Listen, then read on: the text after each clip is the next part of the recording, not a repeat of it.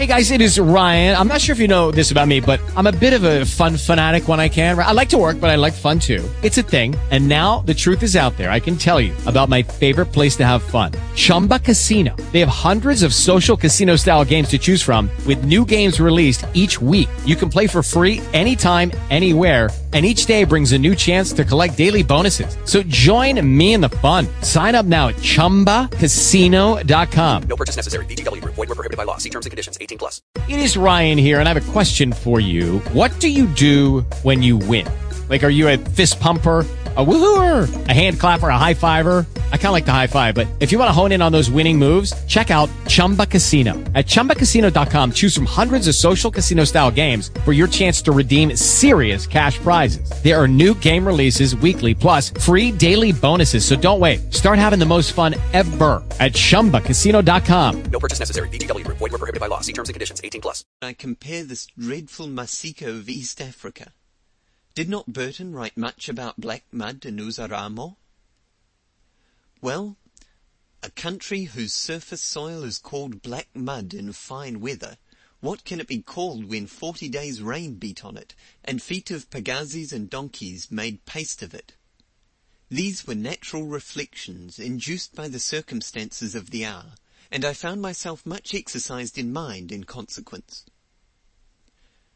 Ali bin Salim, true to his promise, visited my camp on the morrow with a very important air, and after looking at the pile of cloth bales, informed me that I must have them covered with mat bags. He said he would send a man to have them measured, but he enjoined me not to make any bargain for the bags, as he would make it all right. While awaiting with commendable patience the hundred and forty pagazis promised by Ali bin Salim, we were all employed upon everything that thought could suggest needful for crossing the sickly maritime region, so that we might make the transit before the terrible fever could unnerve us and make us joyless. A short experience at Bagamoyo showed us what we lacked, what was superfluous and what was necessary. We were visited one night by a squall, accompanied by furious rain. I had $1,500 worth of pagazi cloth in my tent. In the morning I looked, and lo! the drilling had let in rain like a sieve, and every yard of cloth was wet. It occupied two days afterwards to dry the cloths and fold them again. The drill tent was condemned, and a number five hemp canvas tent at Onto prepared.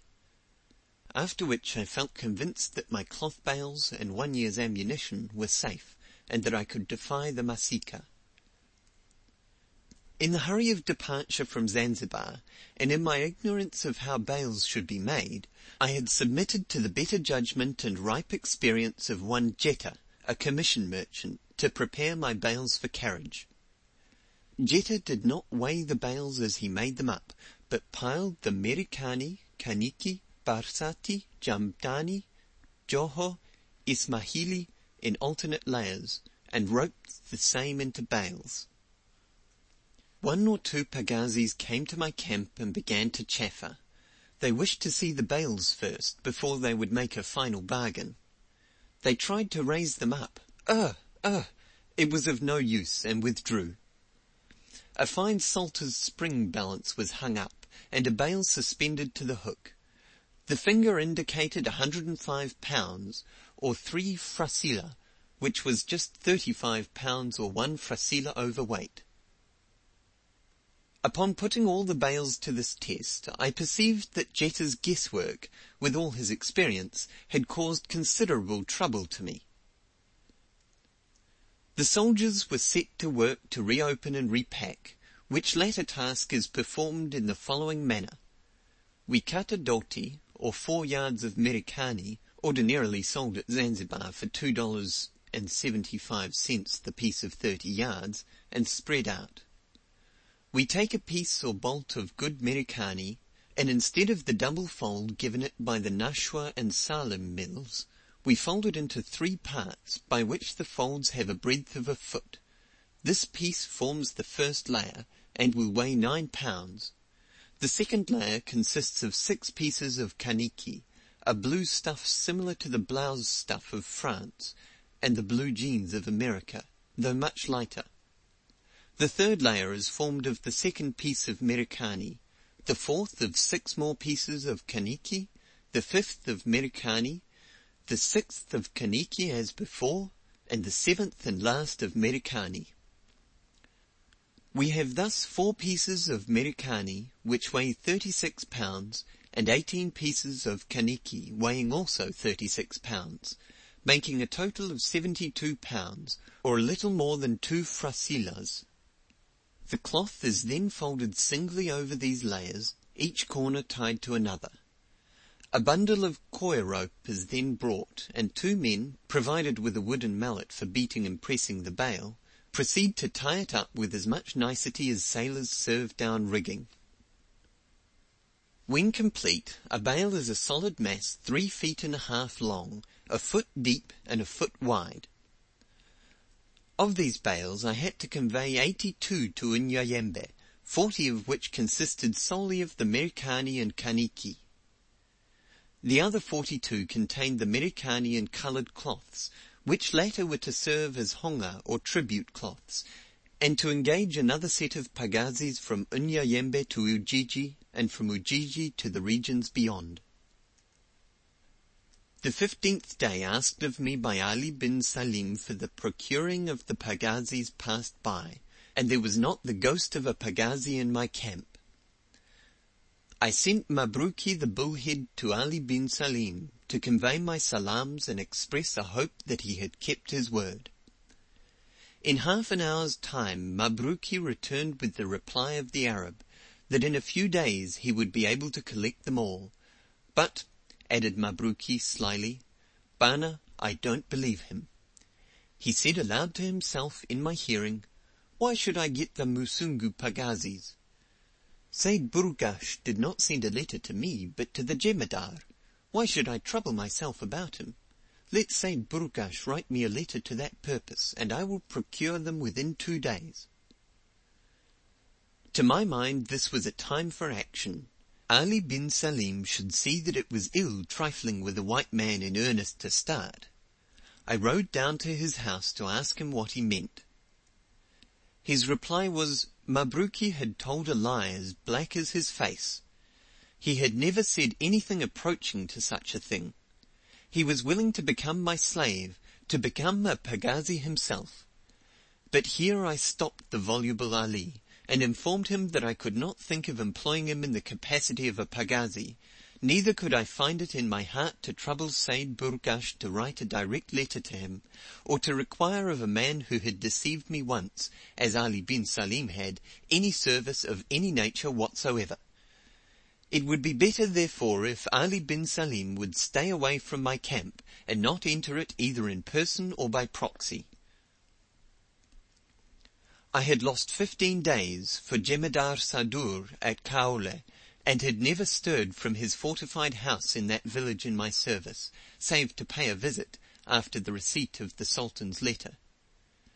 Naranji, custom house agent at Kaole, solely under the thumb of the great Ludha Damji, had not responded to Ludha's worded request that he would procure pagazis, except with winks, nods, and promises, and it is but just stated how I fared at the hands of Ali bin Salim.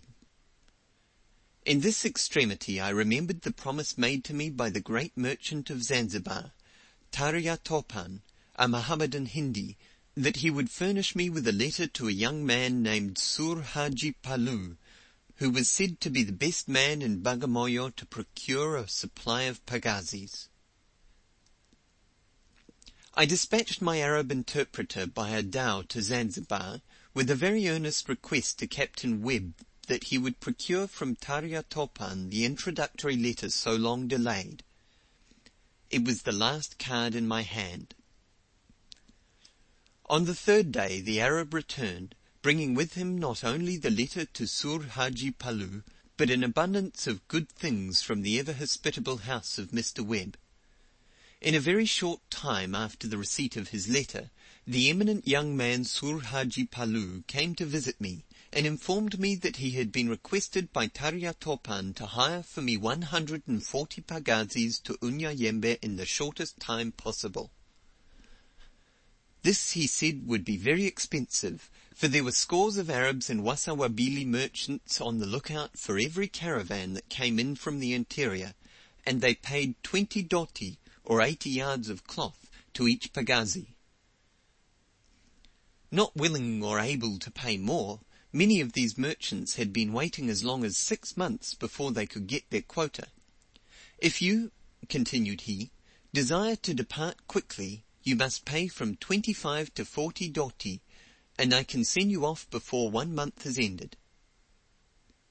In reply, I said, Here are my cloths for pagazis to the amount of one thousand seven hundred and fifty dollars, or three thousand five hundred doti, sufficient to give one hundred and forty men twenty-five doti each. The most I am willing to pay is twenty-five doti. Send 140 pagazis to Unyanyembe with my cloth and wire, and I will make your heart glad with the richest present you have ever received. With a refreshing naivete, the young man said he did not want any present, but he would get me my quota of pagazis, and then I could tell the Wasungu what a good young man he was, and consequently the benefit he would receive would be an increase of business. He closed his reply with the astounding remark that he had ten pagazis at his house already, and if I would be good enough to have four bales of cloth, two bags of beads, and twenty coils of wire carried to his house, the pagazis could leave Bagamoyo the next day, under charge of three soldiers. For, he remarked, it is much better and cheaper to send many small caravans than one large one. Large caravans invite attack, or are delayed by avaricious chiefs upon the most trivial pretexts, while small ones pass by without notice. The bales and the beads were duly carried to Sur Haji Palu's house, and the day passed with me in mentally congratulating myself upon my good fortune, in complimenting the young Hindi's talents for business, the greatness and influence of Tarya Topan, and the goodness of Mr. Webb in thus hastening my departure from Bagamoyo. I mentally vowed a handsome present, and a great puff in my book to Sur Haji Palu, and it was with a glad heart that I prepared these soldiers for their march to Unyanyembe. The task of preparing the first caravan for the Unyanyembe road informed me upon several things that have escaped the notice of my predecessors in East Africa, a timely knowledge of which would have been of infinite service to me at Zanzibar, in the purchase and selection of sufficient and proper cloth. End of chapter 4 Part 1